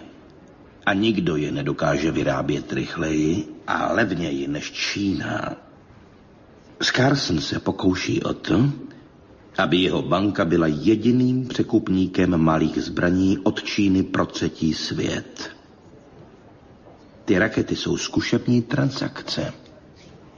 Nerozumím, oni investují miliardy, aby prodali dál? Z toho velký zisk není. Ne, nejde o to vydělat na prodeji zbraní. Jde o kontrolu. Dodavatel zbraní má kontrolu nad konflikty. Ne. Ne, ne, řeč je přece o bance. Nejde jim o to kontrolovat konflikt. Jde o kontrolu dluhů, které konflikt způsobí. Chápete? Skutečná cena konfliktu, skutečná cena je dluh, který způsobí. Když ovládnete dluh, ovládáte všechno. Znepokojuje vás to? Ale to je pravá podstata bankovnictví. Udělat z nás všech, ať už z národů nebo jedinců, otroky svých dluhů. Jako byste tu banku neměl rád. Co se stalo? Měl jsem rád Andrého Klemona. Věřil jsem mu. Byl to dobrý přítel. Době mandáre? Tak nám pomozte, aby jeho smrt nebyla zbytečná. Vyhledejte mě po proslovu. Promluvíme si v autě cestou na letiště. No, tak to je úryvek z filmu The International, který byl vydán v roce 2009. Také je to zajímavý film na podzimní a zimní večery. Tak, tak, tak a pojďme do picnout tedy. A, tady to všechno důležité. No už koukneme se na to. Popírání Boha, respektive bohorouhačství ze strany strůjců nového světového řádu patří ve smyslu církevní tradice, například je zde uveden svatý Jan, svatý Jan Damašský, k nejhoršímu zlu, do kterého může člověk upadnout a rovná se věčnému zatracení. Hm? A k těch, kteří tak příčiní, už nemůžeme považovat za oklamané zlomyslností zlého, ale za jeho přímé spolupracovníky. Zde je uvedeno, dámy a pánové. Tak, tak, tak. Aktivně se na tom podílejí. To abyste to tedy věděli. No.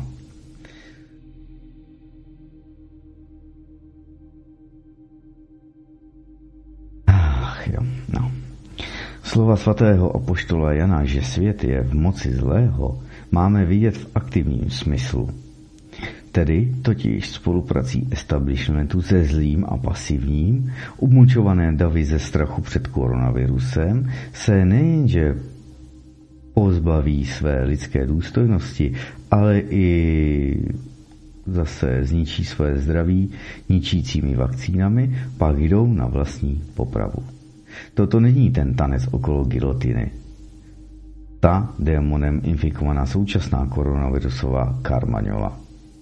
Kdyby se tento revoluční, kdy se prý tento revoluční lid pamatuje, nezačíná už nezačínají už nám padat hlavy dnešních sanitárních jakobínů a vakcinačních běsných san, sanskolutů? Eh, Dostojevského román Ďáblův, Ďáblem posednutí možno s hrůzou číst v dnešním revolučním ošílení.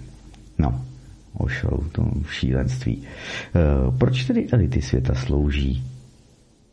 Zněme z nebe svrženému Luciferovi, tomu starému hadovi, ďáblovi a satanovi?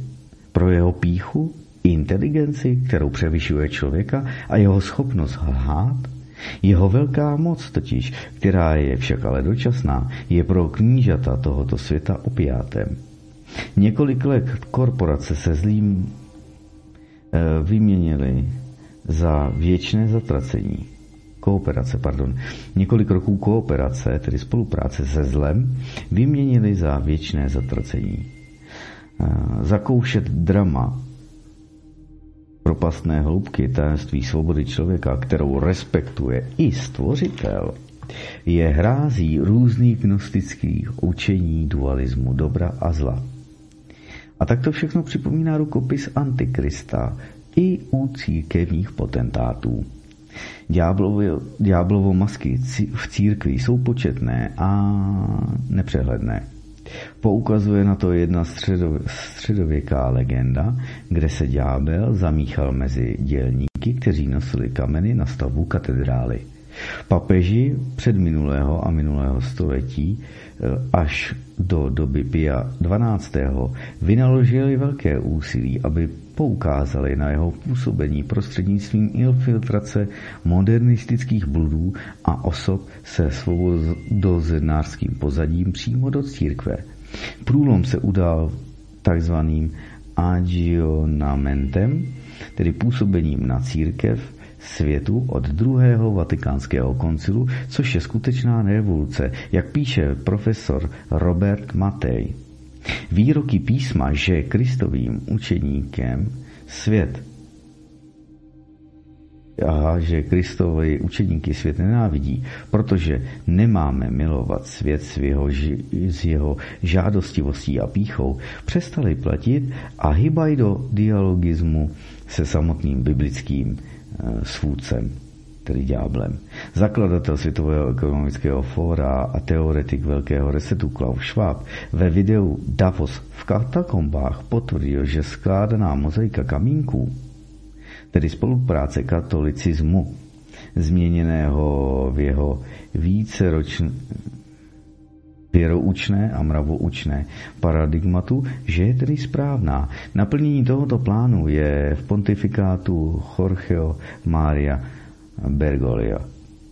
Arcibiskup Carlo Vigano tedy uvádí, že Světové ekonomické fórum jako klíčová instituce světového, nového světového řádu je ruku, ruka v ruce s hlavou katolické církve. Cituji.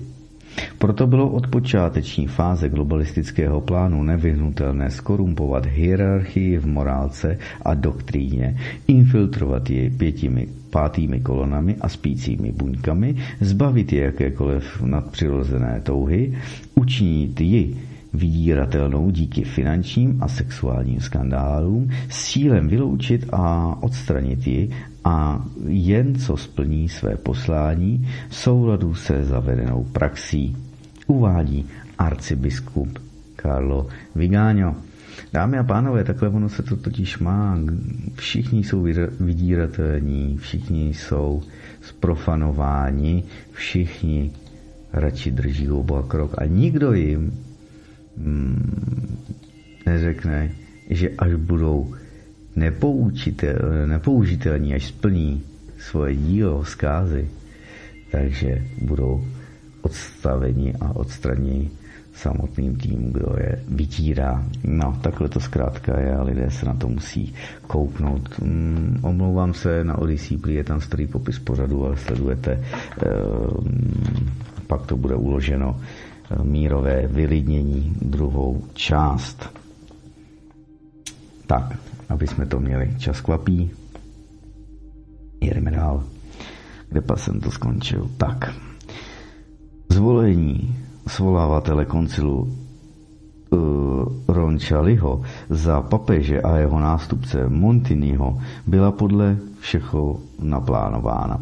V tomto směru filozof Vladimír Gregor řeší otázku svatořečení Pavla VI., za kterého se etablovala rozsáhlá do, tedy v, do té doby v katolické církvi nevínaná homosexuální třída duchovních, postupně obsazující mocenské pozice nejen ve Vatikánu, ale i v daných diecézích. Referenční osobou pro Bergolia pro Bergoliovo politikum bez výhradné spolupráce s novým světovým řádem byl biskup Enrique Angelelli, který ho zasvětil do cílu tzv. paktu s katakomb. Těsně před skončením koncilu v roce 1965 se skupina asi 50 převážně latinskoamerických biskupů střetla uh, v domili, v do, v domitilínních katakombách, nevím, kde se dohodli za implementaci levicových ideí jako za církev sloužící a trpící do praxe. Hybatelem byl známý marxistický biskup Helder Kamara z Brazílie a mladý Klausík Švábů pozval Kamaru do Davosu na světové obchodní, tedy ekonomické fórum. Jeho účast byla důležitá kvůli zapojení prelátů do projektu nového světového řádu. Během Bergoglio, Bergoliem organizované modloslužební synody v Amazonii v roce 2019, která intronizovala Pachamamu, se sešlo 150 prelátů, aby obnovilo pakt s katakomb. Neunikne naší pozornosti, že přisuzování mariánské konotace Pačamamě sahají k Heleně blahoslavené, bla, ne, pardon, k Blavacké, uctívačce Lucifera, která prohlásila, že nebeská pana je zároveň matkou bohů i démonů, protože je vždy milující a prospěšnou božstvu. Tak tedy matka zem, Pačamama, je jedno z ideí nového světového řádu přijatých do katolicismu. tedy, cituji, orientovat naše děti na globální občanství, přesvědčení zaměřené na zem, socialistické hodnoty a kolektivní myšlení, které se stávají požadavkem pro pracovní sílu 21. století. To prohlásil ani ne pan Vigáňo, ale jako, jako činovník OSN Robert Miller, který se hrdě hlásí k idejím další úctívačky Alice a Baileyové. A nepřekvapí, zveřejněná korespondence Johna Podesty a Hillary Hillary Clintonové o způsobech, jak vyštvat Benedikta 16. z úřadu papeže a začít globalistickou nebo globalistické jaro v církvi. Soudce Giorgine Giorgiani oprávněně obvinuje pseudopapeže Bergolia, že je morálním sponzorem nového světového řádu. Sám Bergoglio 15. května roku 2021 novinám La Stampa uvedl, cituji, Nesmíme promarnit pandemii, ale musíme ji využít na vybudování nového světového řádu. Tak co chcete víc? No. Nejnověji tedy papež e, přitvrdil pranířováním všech, kteří odmítají vakcinaci, že se dopouštějí sebevraždy. Biskupové mají zákaz angažovat se proti vakcinaci. Bergoglio neustále rozšiřuje témata mezináboženského dialogu, což pozbuzuje zase podezření, jako by křesťanství bylo nějaké skažené a nedomyšlené a nemocné. I v tomto případě jeho angažma ve schématech synkretismu Eh, které slouží jako záminka na vyhlazení katolické identity a na to, aby se církev stala nádobou nového rouhačského globalistického náboženství. Celkem opačný proces vzhledem na jedinečnost Kristova zjevení. Pojďme se podívat s arcibiskupem Vigáněm na kozen ekumenismu v podání Alberta Pajka, který byl implementován do dokumentů kancelu. Cituji, křesťan, žid, muslim, buddhista, následovník Konfucia a Zárad Šutru eh, se mohou spojit jako bratři a i se spojit v modlitbě k jedinému Bohu, který je nad všemi ostatními bohy. Konec citace. Při této synkretické jednotě ani na milimetr od koncilu. Stejně se ohrazuje Bergoglio. Je Kristus zarovnán s jinými náboženstvími, náboženskými vůdci, iluzorní a nefunkční jednotou. Opakem skutečné jednoty s Kristem je fragmentace, roztříšněnost, nerozum a bezcílnost, konstatuje zase pravoslavný teolog Václav Ježek v práci kontextové fun- kontextová fundamentální teologie. Čím více je tedy politicko-náboženský kartel zapracován na sjednocování v jednom univerzální náboženství, tím je větší lidská fragmentace a diverzita vztahů. I v této masce působí rozkolníci satana. Démon své vole a nihilismu, který ovládá svobodné zednářství, je znovu a znovu mutující virus v čím dále chatrnější organizaci církve. Papež Benedikt systematicky vystupoval proti relativismu a subjektivismu. V učení jeho nástupců je však, nebo nástupce, je však subjektivismus a relativismus základní a východiskem tedy dogmatu, který mnohokrát potvrdil. Cituji, každý má svoji představu dobra a zla a má se rozhodnout následovat dobro a bojovat proti zlu, tak jak to on cítí. To by stačilo, aby byl svět lepší. Dobro je to, co chci a dělám to, co chci. V tom je podstata démona své vole a liberalismu, se zde uvádí. Takže ne, Dnešní stav manipulace a kontroly lidí, tzv. zelený covid pas a další, je v souladu s apokalyptickou vizí světa ve smyslu 13. kapitoly zjevení svatého Jana. V této hrůze spolčení se proti Kristovi a jeho církvi i její vlastní, v jejich vlastních řadách nás písmo svaté připravuje na epochální bitvu. Uzurpovaný pontifikát Bergolia naplňuje vizi legendy o Antikristovi od Vladimíra Soloviova, kdy Antikristus přijde jako ekumenický dialogista, ekolog a pacifista. Svobodou zednáší preláti koncilu a postkoncilové éry podle arcibiskupa Vigáňa neúprosnou, tedy demolicí křesťanství vytvořili předpoklady nového věku New Age, tedy věku vodnáře, ve kterém je náš pán vyhnaný ze společnosti, aby přivítala Antikrista. Uvádí se zde. Hypnoza zlého se podle biskupa Schneidera projevuje i v tom, že proti bergoliánské dekonstrukci se zatím postavilo jen zhruba 11 setin procenta prelátů v katolické církvi. To podle něho svědčí o, o hlubokém úpadku církve, který pokládá za jeden ze čtyř největších v dějinách. Cituji. Nevystoupíte-li na odpor, nejste ani jste nepostavili zeď okolo domu Izraele, aby jste v pánu v den pevně stáli v boji. Píše Ezechiel a svatý papež Gregor Velký mm, upřesňuje toto, cituji. Vystoupit na odpor znamená přijít tedy přímo slovem na obranu stáda proti mocnostem tohoto světa a pevně stát v boji v pánův den znamená z lásky ke spravedlnosti odporovat zvrhlým protivníkům. Konec citace tedy. A už jsme u konce. Tedy vlastně ono to dneska vypadá, že jo, kdo nejde s námi, jde proti nám. Nikolaj Berdějev tedy ve vícerých svých dílech řekl elementární pravdu, že vůči Kristovu království nestojí nějaké neutrální. A opravdu, cituji, kdo není se mnou, je proti mně a kdo nezhromažďuje se mnou, rozhazuje. Učí sám božský mistr, to je asi Lukáš 11.23.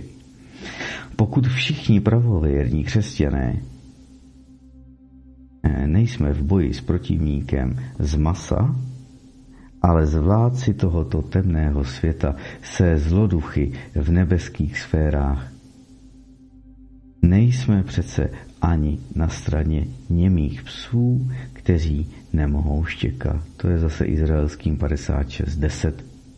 Tak tedy předstírající, že nevědí, kdo stojí za těmi, kteří způsobují tento globální kolaps lidstva a podle se skrývají za ochranu veřejného zdraví. To jsou všichni ti, co vám tady řvali rouška, pás, kočkování, testování a jiné.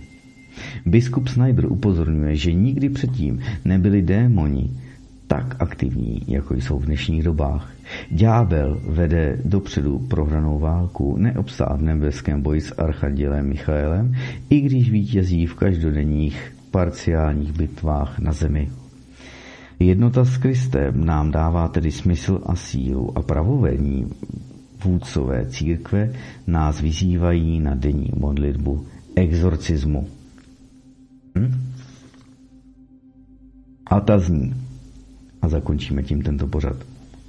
Tedy mírové vylidnění dva, aby nám to dávalo všechno smysl. Svatý Michaeli Archanděli, chraň nás v boji, buď nám ochráncem proti zlobě a úkladům ďábla. Pokorně, pokorně prosíme, nech mu Bůh ukáže svou moc a ty, kníže nebeských vojsk, boží, mocou, mo, boží mocí zažeň do pekla satana a jiné zlé duchy, kteří se na zkázu duší potulují po světě. Amen. Tak, dámy a pánové, končím tvá máňa. Děkuji za pozornost. Máme 23. hodinu 6. minutu. Končím vysílání na Odyssey, končím vysílání na svobodném vysílači Toto bylo mírové vylidnění číslo dva. Znouzecnost, aby jsme se tam dostali, aby jsme si to připomněli. Takže mějte se krásně, takhle se to má. A já už pustím samozřejmě jenom děkovačku, rozloučím se a předám Jardovi Hladělovi vysílání a žezlo do zítřejšího odpoledne, takže budete mít noční proud Rádia Meta a pak dopoledne ten start z Rádia Meta. Mějte se krásně a děkuji. A děkujeme za jakoukoliv podporu. A samozřejmě všem se ještě ozvu budu a v archivu komentované zpravodajství upozorňuji. A tady ten pořad mírové vylidnění bude až zítra večer, jak na Odyssey, tak v archivu svobodného vysílače. Nebudu to dělat teď v noci, zase bych tady seděl do půlnoci a já stávám ve 4 ráno, opravdu to už po mně nechtějte. Zítra komentované zpravodajství slibuji, že do 20. hodiny to tam bude. Zprávy nebudu dělat, komentované zpravodajství bude asi pravidelně najedu úterý, čtvrtek a když vyzbyde čas, tak sobota, ale to neslibuju, protože pak máte v neděli zase inženýra Jaroslava Tichého komentované zpravodajství, takže to nemá cenu. Nemá cenu, abych to dělal ještě pondělí, středa, pátek a měl úplně vytížený celý den, protože těch věcí, které se dějí a jsou skutečně závažné, se děje plno. Mějte se krásně, takže ještě jednou. Diet suddenly, náhlá úmrtí, otevři svou mysl.cz v českém znění i v originále s českými titulky a nadační fond, uh, no, Martine, nadační fond, Svědomí národa, nadační fond Svědomí národa, svědomí pomlčka národa.cz, třikrát v www.svědomí pomlčka národa.cz, tečkované příběhy a podívejte se na další film. Všechno to má okolo hodiny 10 minut. Vřele doporučuji všem nastudovat a šířit. Mějte se krásně, protože to přímo zapadá teď do toho mírového vylidnění, přímo to zapadá do těch zpráv, přímo to zapadá do všeho, abyste to věděli, abyste si udělali komplexní obrázek, abyste neviděli ah, kaleidoskop vždycky. No, takhle se to má. Dámy a pánové, mějte se krásně a dobrou noc. Hmm, takhle se vypnu a děkovačka běží. Naslyšenou a na viděnou.